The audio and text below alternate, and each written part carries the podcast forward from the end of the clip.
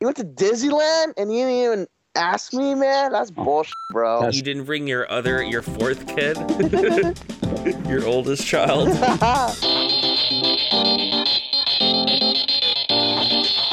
Welcome, Secret Movie Clubbers, to Secret Movie Club Podcast 91, overcoming personnel issues and sound issues, and Edwin talking ad nauseum about a new Zippo lighter that he just bought.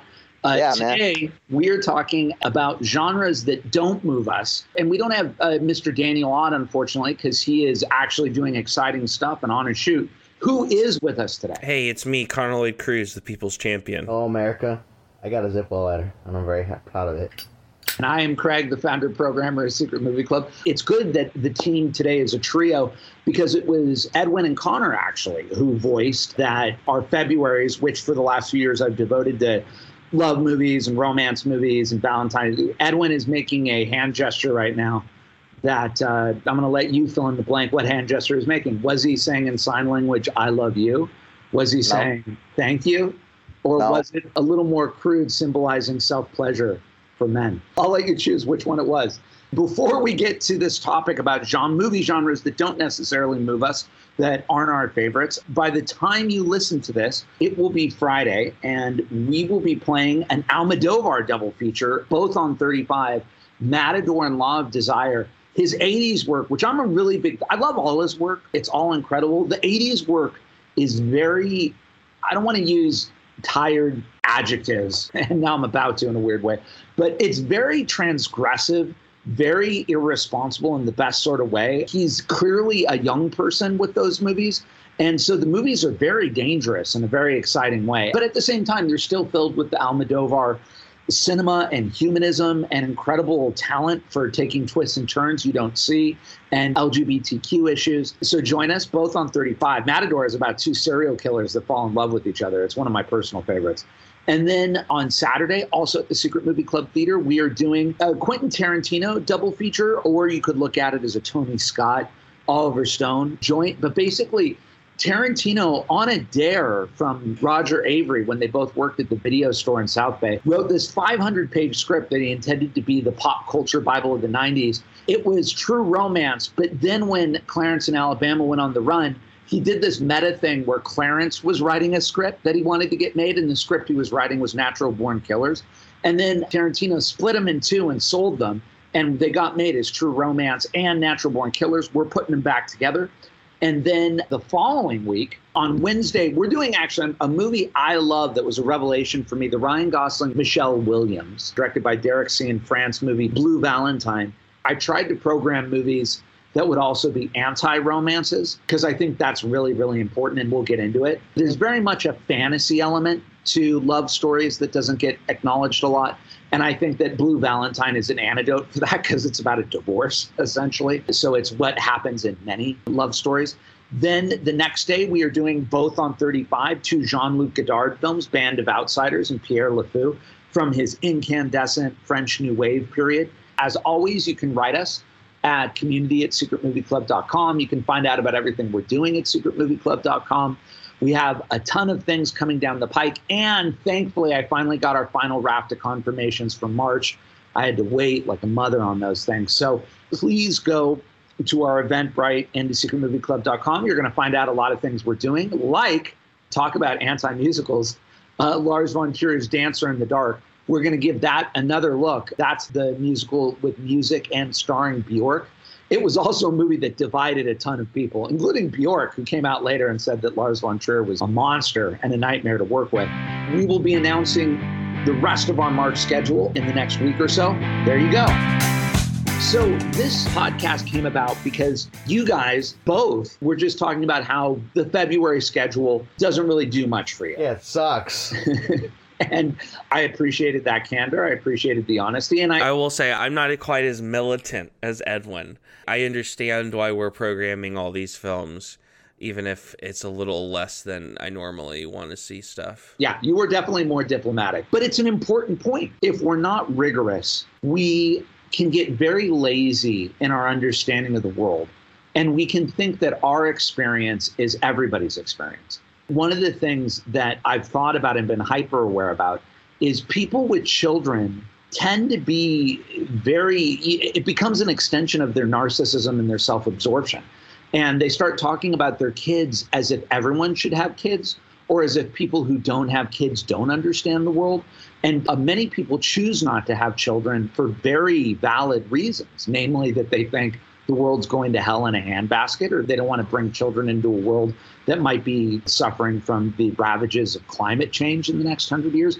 And, you know, whether you agree or disagree with that, people have thought out their position or they can't have children, or they don't feel they're they're up to the task of being a parent, or they don't like children, or whatever. All of them are like really valid reasons. And then when people who have children enforce this kind of chauvinism on other people, it's really offensive. And I think it's one of the reasons that you know we don't get more done is because people have their tribalisms and they think that their experience is or should be everyone's experience. You see this with religion. You see this with people's backgrounds. You see this with racism. You see this with nationalism. And so when Connor and Edwin were like, hey, I'm not really down with love stories and romance movies, and that you put a whole month devoted to it, that got me thinking. I will say to compliment you, there is stuff pretty much every week that is stuff that I'm into. And Blue Valentine does sound interesting because I do like movies about divorce sometimes. Like I, and the Whale. I don't want to psychoanalyze myself for getting into my personal issues in a public forum like this, but there's personal reasons as to why like straight romance stuff I don't really like. I think in general that's maybe kind of like a classically male opinion also, at least when it comes to like standard American male. But I was about hey, to say, yeah, it's not like you're alone. Even Hey. dudes in relationships don't like love movies. Hey, baby, that's me. But what's weird is that I love movies with romance in them. I like it when it's like the backbone of a movie, but when it's not the foreground. Uh, namely, I can think of Raiders of the Lost Ark or uh, the Sam Raimi Spider Man movies, which are those especially are built around the sort of core Peter Parker Mary Jane relationship. I think the thing that I like the least, actually, I like even less than romance typically, is really straight dramas that are just kind of sad. As somebody who's dealt with a hodgepodge of mental health issues, there's something about movies that are stressful that I find cathartic. But movies that are sad, I find I'm just like, I could just be sad about real things by myself.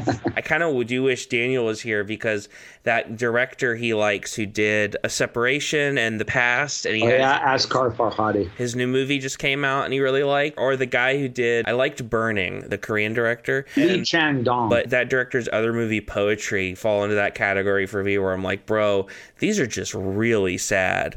And I'm, I'm like, I'm like watching them, and I think they're the emotional equivalent of like the Saw movies for some people. Where people don't watch the Saw movies because they're like, this is grotesque. And I feel the same way, but on like an emotional level with that kind of stuff personally. That to me is the least sort of enticing film. I think the last thing I don't really love, this goes completely against this and will maybe offend Edwin, is I, I sometimes don't really love like super broad comedies. Like more straightforward comedy movies, I tend to not like. like The Um, Hangover? Or... the Hangover's all right. I've seen about 30 to 40 movies from 2021 of this uh, uh, recording. I'm trying to get to about how much I had seen for the previous year before the Oscars. And my least favorite, I still liked the movie, but my least favorite from last year was Barb and Star Go to Vista Del Mar, the Kristen Wiig comedy, which is a very much so sort of typical, in my brain, like modern broad comedy. It takes like a very specific voice for something like that to break through for me. I think sometimes I'll watch a movie like that and I'm like, this is like a really long sketch. but hey, you know what? Sometimes I'll like a Phantom Thread. Phantom Thread's a little like off kilter, though, definitely, I would say, from like a typical romance. I think with Paul Thomas Anderson, and I, this seems to be by design the more he goes on, you're not completely sure what kind of movie it is or mm-hmm. where it's going to go. And even though you know that, and it was marketed as this relationship between Daniel Day Lewis, this uptight OCD famous fashion designer, and then this very independent woman who you know, could take him or leave him. You don't really know that it's actually going to affirmatively be a love story almost until the very end of the film. I think Phantom Thread works one because there is a darkness to it that's interesting, and like in the inverse, there's also like kind of a wholesomeness to it at the same time, uh, like an affirmative darkness. It doesn't fall into the typical like being about despair and stuff. T- To be fair, there's a lot of these movies I haven't seen.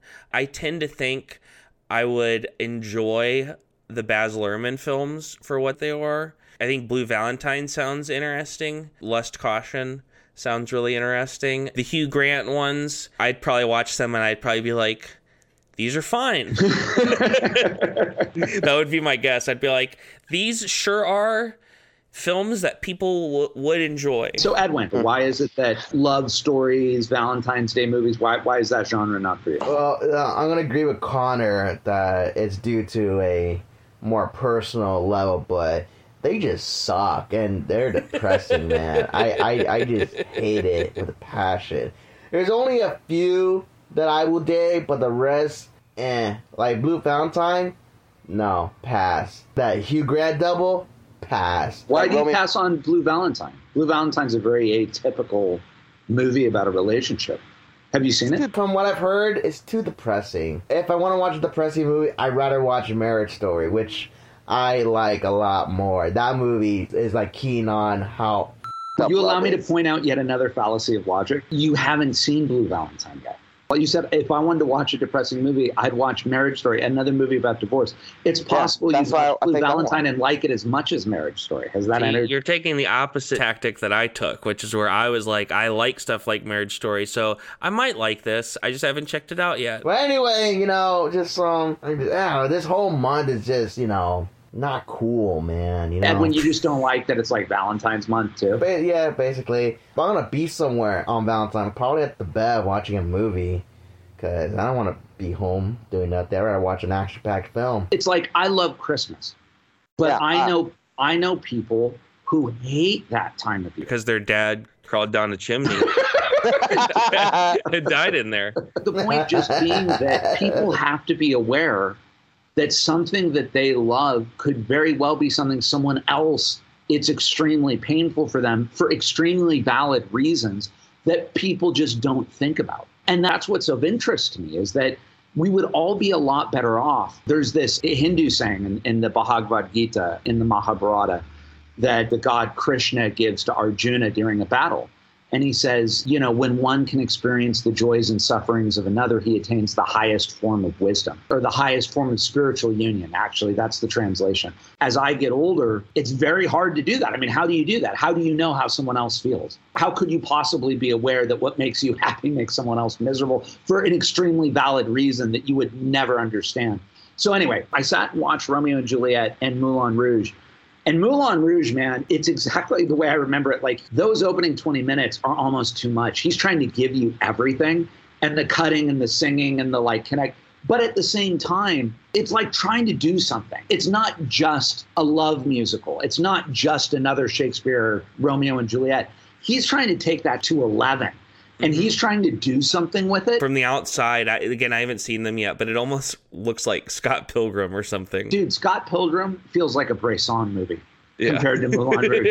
like you watch Moulin Rouge and you have Jim Broadbent singing La Belle and it's cutting and it's slow motion. He's just flipping around like Neo. Dude, and you're like, what is going? Everyone, there's animation and there's CGI and there's glitter, and then Nicole Kidman drops from a ceiling, and then you're just like, like I don't know what being on Adderall and cocaine at the same time feels like. but I would wager that the opening 20 minutes of Moulin Rouge may be the equivalent of Adderall and cocaine, whatever that cocktail would be. I hope no one invents it. That director sucks. I despise his movie. I personally hate Romeo and Juliet. That movie can go to hell. Romeo and I- Juliet played like gangbusters. I love it. Gosh, gosh. Oh Leo crushes God. it. Leo crushed it Titanic. That's garbage compared to that. I regret watching it and regret having it. Just not a good movie at all. Just ah, and you have guns, guns for William Shakespeare play. And it takes place in Brazil. No, it doesn't really. It takes place in a fictitious because they speak English, so it's a, like a fictitious crime-ridden. You can almost say it's Miami, but it's not like a No, fictitious crime-ridden uh, gang. I respect it, dude. Romeo plus Juliet is definitely not for everybody. I totally hear where you're coming from, Edwin. There are just as many people who don't like it, but I he really made the language understandable to the audience, which I thought was a feat into itself. You know, the genre that I don't like. This is going to be a, a real extreme left turn, but normally, as a rule, and Connor actually referenced it. It was very funny. I am not a huge fan of the slasher genre. That's a genre I don't com- like that they made eight Friday the 13th. We did at our drive in the first one and the fourth one, which many people often consider two of the best ones. Mm-hmm. And I watched them. They're still terrible. Yeah, I was like, I watched it. I, I mean, I got it. Here's the thing. I was like, yeah, I, I, I get it. It's not that I don't get it. They're a bunch of teenagers. There's going to be some shower scenes. They're going to get killed. Jason is seemingly going to be defeated at the end, but he's going to come back. I know how it works. So it's not that I was like, I don't understand these films. It's not like I was an old man who doesn't understand music. Mhm. But I watched them and I thought, yeah, this isn't for me. Like, let's take the Texas Chainsaw Massacres as well. I love the original Tobe Hooper Texas Chainsaw Massacre. I think it's a classic. I love it. I find it mega disturbing, and then it becomes mega funny. It is in my wheelhouse. I avoided it till I was 30 because I thought this isn't that genre I don't like. I don't want to see this guy kill a bunch of kids. I, I just don't want to do it. And then I watched it and I was like, well, it is kind of that, but it's so intelligent and it makes such a left field turn when she eventually goes in the house and there's the dinner scene and it becomes like a satire on family. It's very hard to explain.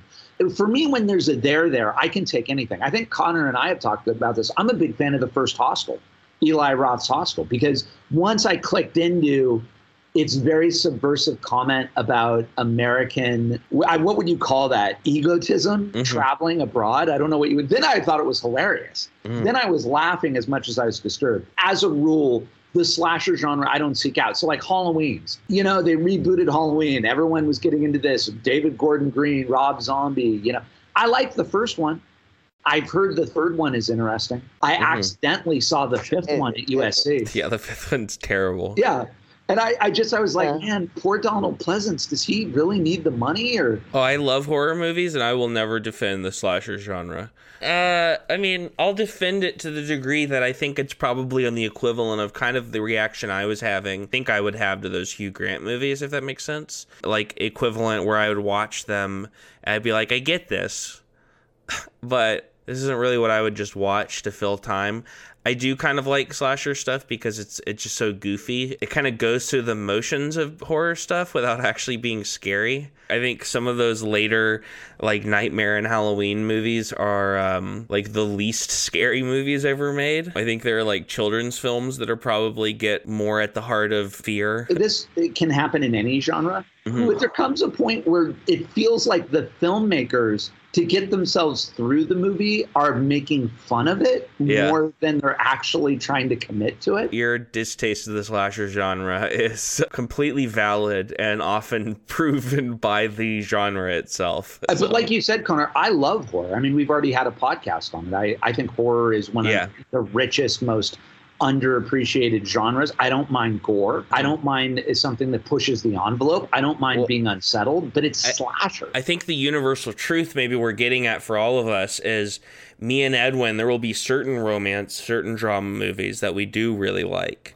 Yeah. And similar to you, there will be certain movies that are even slasher movies that you really like. And I think the big truth there is that if a movie is good enough, it will transcend its genre, whether or not that's the kind of thing you would normally like. And good enough is obviously subjective, just the same way that our general opinions about genres are also subjective. Another genre that is really divisive for folks is musicals. Oh God. You're not a musical fan? I like some musical, but there was one that I watched recently that I didn't like, and I kind of regret it. Chitty Chitty Bang Bang. Oh yeah, I, I mean I like Chitty Chitty Bang Bang, but I don't think it's a fully successful movie. It's too long. It has like seven acts. Dick Van Dyke is talking in an American accent. They probably always say like, "This in American accent. We, we, we don't care if you're if you're supposed to be a British dude and, that has two British kids. Like that's fine. Just just talk in an American accent."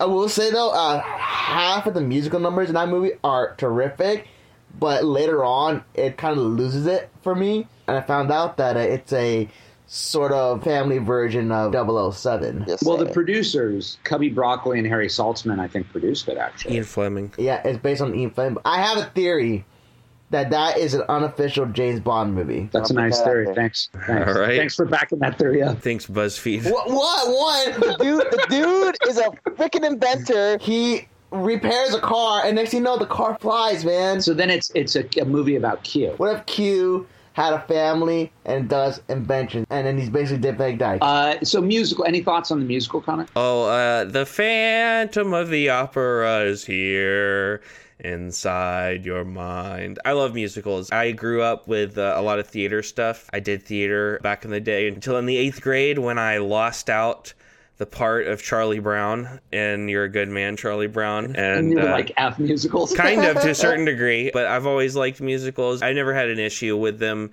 The issue I have more with musicals is like, and this is something that I try to avoid going into because I probably don't have like enough knowledge about modern musicals to really make this comment. And it definitely makes me sound like an old man if you do and disagree. But I do think that a lot of modern musicals sound very samey to me, where a lot of them sound very much like um, this is a joke between me and Casey, but I, I've talked about how it always sounds like I'm in my apartment, my one bedroom apartment in the middle of the city. Like every musical from the last 20 years sounds like that to me, or most of them do. But I'm down for musicals. You just have to like go in knowing that it's going to be a musical. I love musicals. So I, and then I, you know, there's so many genres we could talk about. You know, genres also fall in and out of favor. You know, there was a time when you couldn't make enough westerns, and now almost nobody makes westerns. And I love westerns. I love the westerns when the western was popular. I wasn't alive then, but I mean, I love that era, mm-hmm. and I love westerns that are made.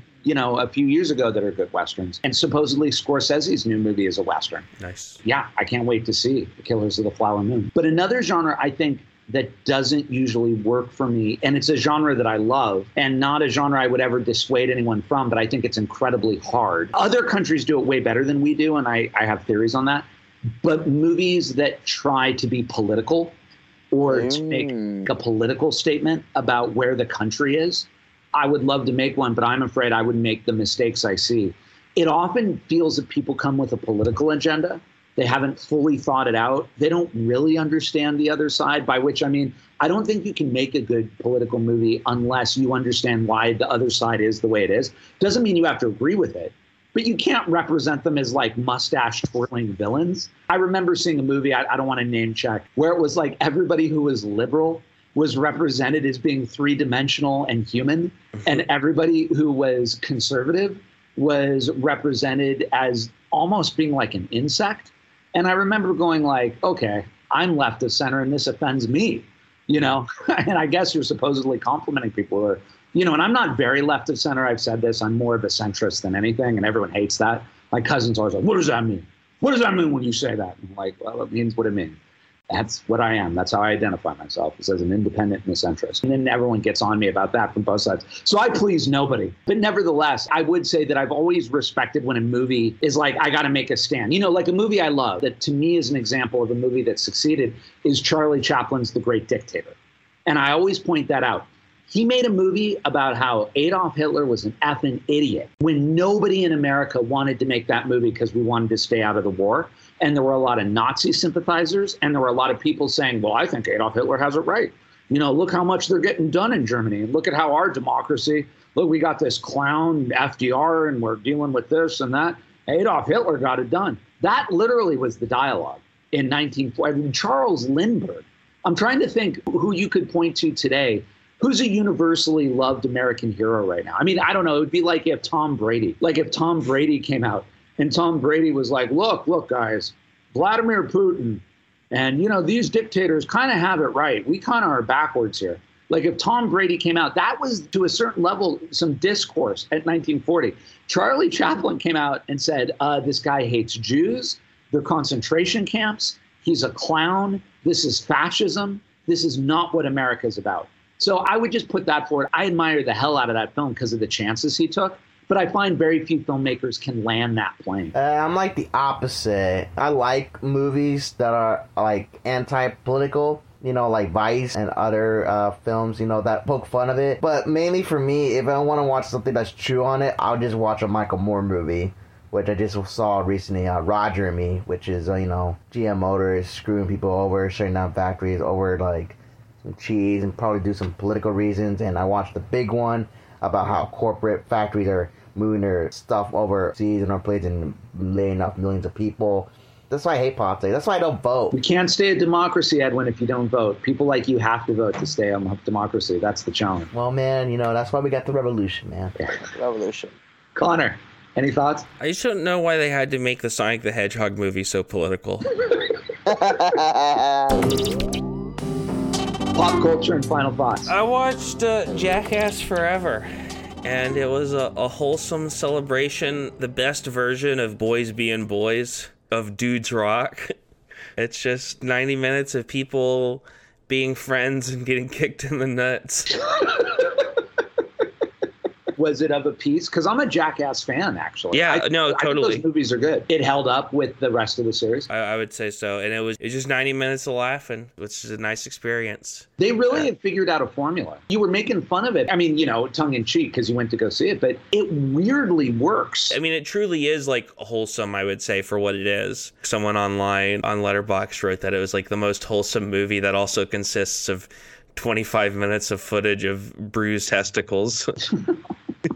But poor, I heard Johnny Knoxville in just a clip talking about how I, there's some bull stunt, I guess you see in the movie, and that he actually was diagnosed with severely degenerated cognitive ability for a month Mm, before it returned. And I was like, I mean, I know they sign Yeah. off. I know you know that they know what they're doing, that they've accepted this, but that's They- pretty rough. they do have they have some like newer people in this one that do some of the stunts. The older guys are a little choosier about which stuff they do in, in regards to the physical crazy stuff. But yeah, no, I know what you're talking about the bull stunt. That one goofs them up good. And you can find me at twitch.tv slash Connor Cruz. I watched nice uh, movies uh, this year already. I'm very proud of that. I saw Invasion of the Body Snatcher for the first time from the, the 1956. That's still my favorite one. no, no, I, I agree. I, I loved it. I preferred that over the 70s one, honestly. Oh yeah, well, uh, there's no contest to me. The '70s one is Yeah. dope. No, it is. It is. I just I think I like this one a lot more because Fred McCarthy, man, dude, he's such a great dude in that movie. I love his performance.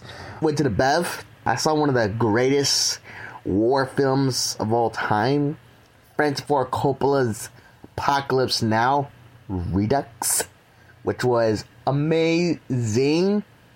I loved every minute of that movie. It was incredible until the French scene happened. Then I went to go to use my Russian break because I hate it. It ruins the vibe of the movie. But overall, great movie. I am trying to not the efficacy of you gentlemen, which I admire, and I need to actually get to your speed. But I'm trying to catch up on some things that I haven't seen. My wife and I have just been making babies the last four years, and I need to catch up on some pictures. So I dived in because I want to watch some Mike Flanagan. I'd never seen any Mike Flanagan, so I'm doing Midnight Mass right now, and then I think I'll watch a few of the others. And I'm on episode four of seven. So I'm right roughly in the middle. So it, it could all maintain. It could all go to hell in a handbasket. I don't know. So uh, Midnight Mass was this uh, seven-hour miniseries that Mike Flanagan, who's basically making movies at the pace of an old-time Hollywood director, he's directing either five to ten-hour miniseries or one to two movies a year. It's pretty admirable. This is what he did last year. He wrote it, co-wrote it rather. It's got his ensemble cast, I, and I, I this is my first Mike Flanagan. Connor, have you seen it? No, I haven't yet. It's one of the ones I haven't. It sounds kind of Salem's Lottie. dude it is like a stephen king novel that stephen king didn't write. And by this is no knock on mr flanagan because it's his own thing. But i was like whoa the stephen king vibes are so intense. And yet from my understanding of mike flanagan it deals with alcoholism and being sober. I've heard that's an obsession of his that he lived through. It deals with religion with catholicism with faith with a lot of stuff. And i'm really enjoying it. Watching it it just got me going again about tv versus movies are there things you have to do in TV, even if it's a limited series? Like the thing that's really interesting is he does this thing where he saves the Big Bang for the end of every episode. So they're like all these really interesting sequences, but the final sequence is always a like, I gotta watch, I gotta tune in, the cliffhanger, the like, what, what just happened? And I know that's a way that people write. It's a way that people do TV. It's a way that the medium works so that you'll come in the next time. But I sat there going, I wonder if you could do it where you don't do that. I wonder where you could do it where it is that way the whole time. You know, and what happens often in the middle of his episodes are the walk and talk scenes, the more mm. prosaic TV scenes, and they're great. I mean, you need them. But I was sitting there as a movie maker, and I think I've been on the record about this before, is that I really love TV, but my speed is the two hour movie. And so when I watch a seven hour thing, I'm like, oh yeah, like there's a lot of I feel like we've had this beat before. I I get it. They love each other. It's the budding love story. I don't feel like I need another scene where I see them connecting. I know they're connecting. So I have a very movie mind. And it's I- I interesting to watch TV. I know what you mean about it sounds like it's a fairly serialized story that the episodes aren't really like specific if that makes sense. I haven't seen it yet. I know that same feeling. If I watch something that's like super episodic and really embraces like the format of an episode, I like that stuff. Yeah, Um, me too. Totally. but- like it but- Cheers, 22 yeah, minutes and an hour. like yeah, more like sitcoms. Or I think I've talked a lot about Lindelof does that with his stuff. But whenever it's really spread out, that's like one of the th- big things. With there was a bunch of Marvel Disney Plus shows last year, and several of them were uh, like six episodes. Kind of this like midnight mass, and most of them I was kind of like, you know what? I think this would have been better as like a two two and a half hour movie. What I want to say, by the way, is I've loved every episode. Flanagan, he is just like King in that they're entertaining, they're compulsively readable or watchable. He has great characters, even characters that are in many ways complicated and unsympathetic, supposedly.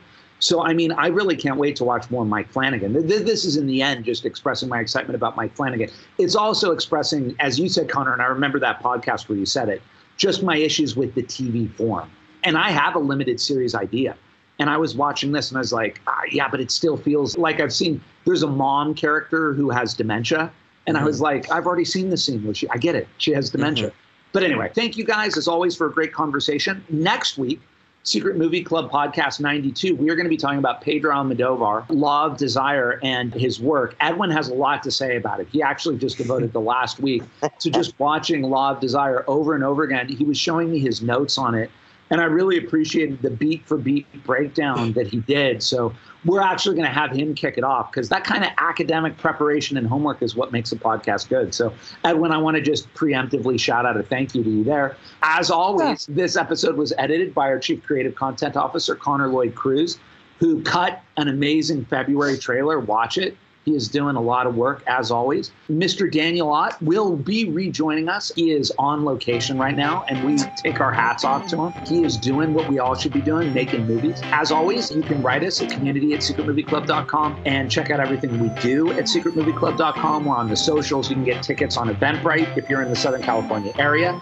Tonight, we will be showing the Almodovar. So come and join us on 35. So you can watch them before you listen to the podcast. All right, guys, have a great week. Bye, citizens. Happy Valentine's Day. Ah, God, come on. I love you, family. Love you, Martha. Love you, Craigie. Love you, Carmen. Love you, Tammy. You guys are my Valentines. Get worse. This